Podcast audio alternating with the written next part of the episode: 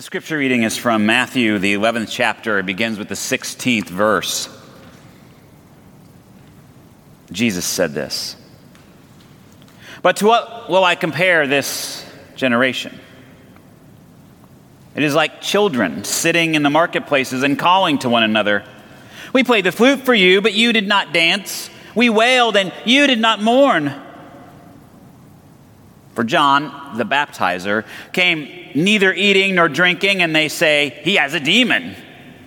The Son of Man came eating and drinking, and they say, Look, a glutton and a drunkard, a friend of tax collectors and sinners. Yet, wisdom is vindicated by her deeds. Then he began to reproach the cities in which most of his deeds of power had been done because they did not repent. Woe to you, Chorazin! Woe to you, Bethsaida! For if the deeds of power done in you had been done in Tyre and Sidon, they would have repented long ago in sackcloth and ashes. But I tell you, on the day of judgment, it will be more tolerable for Tyre and Sidon than for you.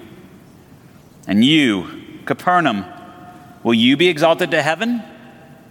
No, you will be brought down to Hades.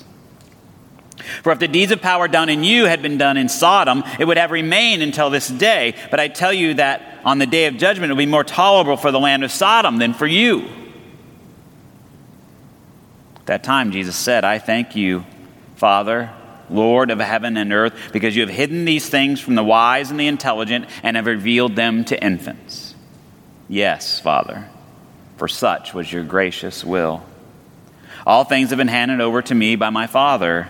And no one knows the Son except the Father, and no one knows the Father except the Son, and anyone to whom the Son chooses to reveal him. Come to me, all you that are weary and carrying heavy burdens, and I will give you rest. Take my yoke upon you and learn from me, for I am gentle and humble in heart, and you will find rest for your souls. For my yoke is easy and my burden is light. Here ends the reading. On this weekend, we think of these higher words, don't we? Freedom, independence, liberty, justice. And we often tag it with for all. And it's interesting, isn't it? Especially, I think, in this year, for those of us who weren't alive back in the 1960s, in this year, for many of us, we were thinking about those words a little bit differently than we have before. Because we're beginning to see that while we have talked about these words a lot, while we have lifted them up as our ideals, as what this America has been formed around. We are still figuring out, and maybe not doing a, the best job of figuring out, how those words become policies and become communities and become the way that we actually live our life freedom, independence, liberty, justice for all. In this section here in Matthew chapter 11, Jesus had finished the missionary discourse and he begins teaching and he begins doing some more healing. And then John, his cousin, John the Baptizer, sends some emissaries because John's in jail. Before his death and before his murder, really. And he sends some emissaries to say, Well, who are you the one who's to come to Jesus? And Jesus says, Well, go tell John what you see and hear. Is that people are being healed, the blind are recovering their sight. These are the things that are happening here. And so then he says a couple of other things, but then he goes on because the people around him, the folks who've been hearing his message the most, he's chastising them very strongly. What should I compare you guys to? Like, you're like a bunch of children sitting around in marketplaces. You're never happy with whoever comes. God sends you John the Baptizer, who comes in a basically in a loincloth and eating crickets, living out in the desert, calling you to repentance, and, and you're like, he has a demon. And then the Son of Man, meaning talking about himself, I come and I come eating and drinking. I mean, remember, Jesus is the one who made sure the party didn't just get started, this party continued to be started at the wedding in Cana. Right? He turned the water into wine, and it was the best wine of the day. The steward there that day said, Why did you keep the best wine to the last? We're supposed to be serving the, the not good stuff now. That was the wine that Jesus gave. So he came eating and drinking. He came sitting down with sinners and tax collectors and, and prostitutes. And they say, Look, he's a glutton and a drunkard. He's a friend of sinners and tax collectors, basically dismissing the message, not hearing this message. One writer said about this the people have come up short. Not just, not the failure of individuals, right? Individuals may have come to faith, individuals may have repented. The people have come up short not the failure of individuals, but of society as a whole.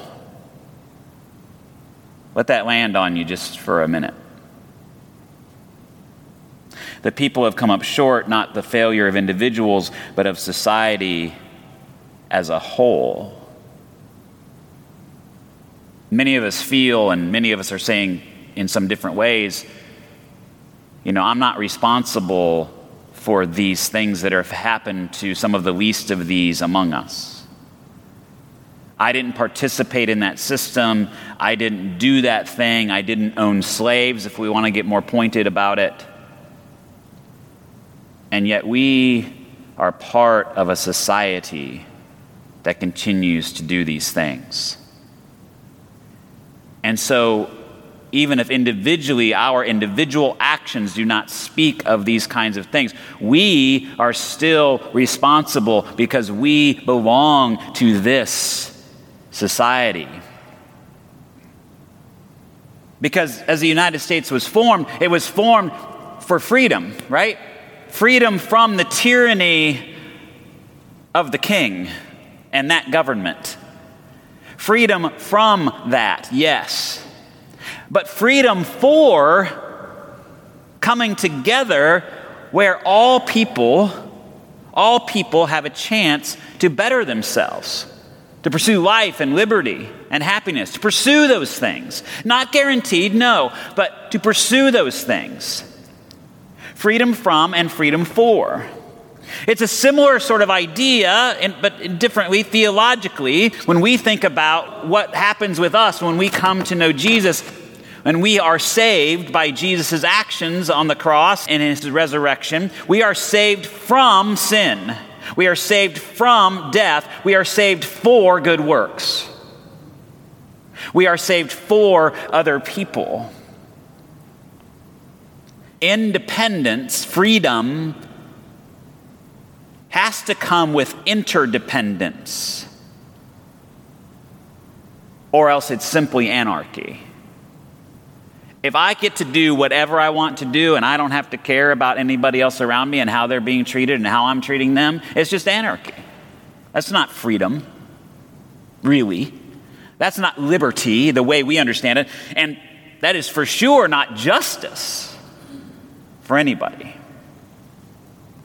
And we Christians get that, ought to get that more than anybody else. Paul taught us that every member of the community is valuable, especially the weakest ones.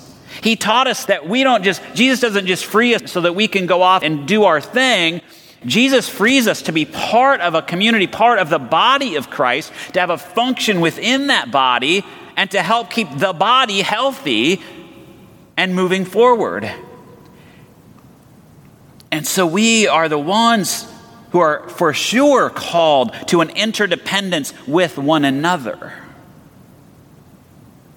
That the role I play as pastor within a community is not a lifted up role, it's a function within the body.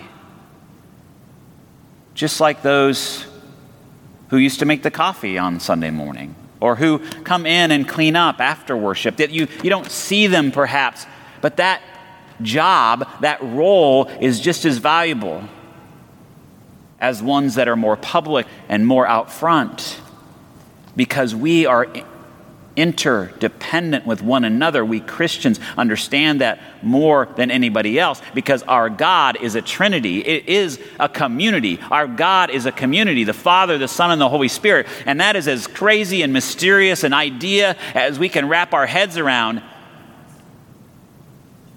And it's the truth. Father, the Son, and the Spirit are interdependent.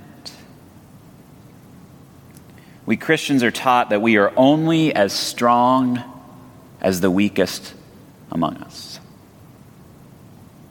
and how we treat the least of these. Not that we say, well, here are the least of these. We're going to go serve them. We're going to go give something to them and, and, walk away. No, we believe that we are part of them. We are part of the body. How they do reflects on how we do. And Karl Barth said this. He was, an, he was an early 20th century, very famous theologian. He said this, and it just blew me away this week. God stands unconditionally and passionately on this side and on this side alone against the lofty and on behalf of the lowly. Against those who already enjoy right and privilege, and on behalf of those who are denied and deprived of it. Whew.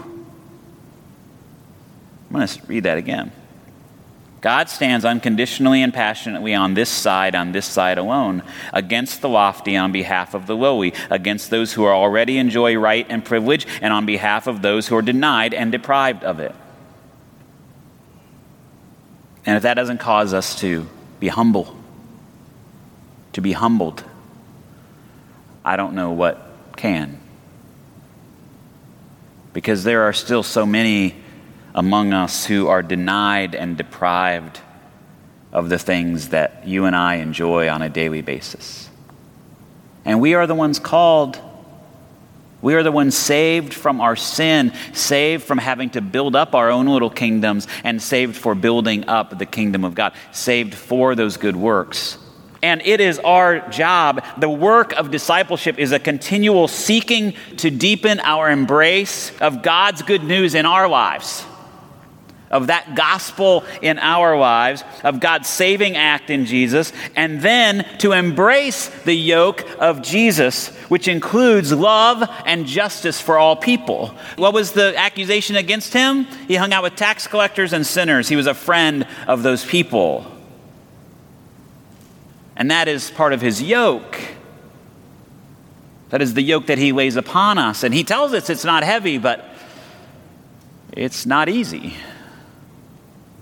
It is a discipline, it is a discipleship, it is a moving forward. We must continue to be learners, we must continue to grow, and we must continue to work.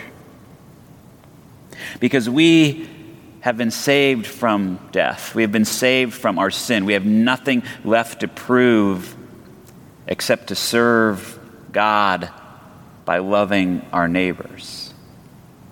That's what we are saved for. And the end of this passage, rest. Rest is offered to those made weary by a world that fails to comprehend the burden of injustice. Rest is offered to those made weary by a world that fails to comprehend the burden of injustice. Another biblical commentator wrote that. And so, if you're weary, if you're weary, there is rest. And there is work to be done. And we do that work not because we're going to bring about God's kingdom, but because we are already part of it as those who have been redeemed, as those who have been saved from our sin and saved from death and saved for those good works in serving God and serving our neighbor. On this Independence Day weekend, may we live into those higher values freedom, independence, liberty, and most of all, justice for all. Amen.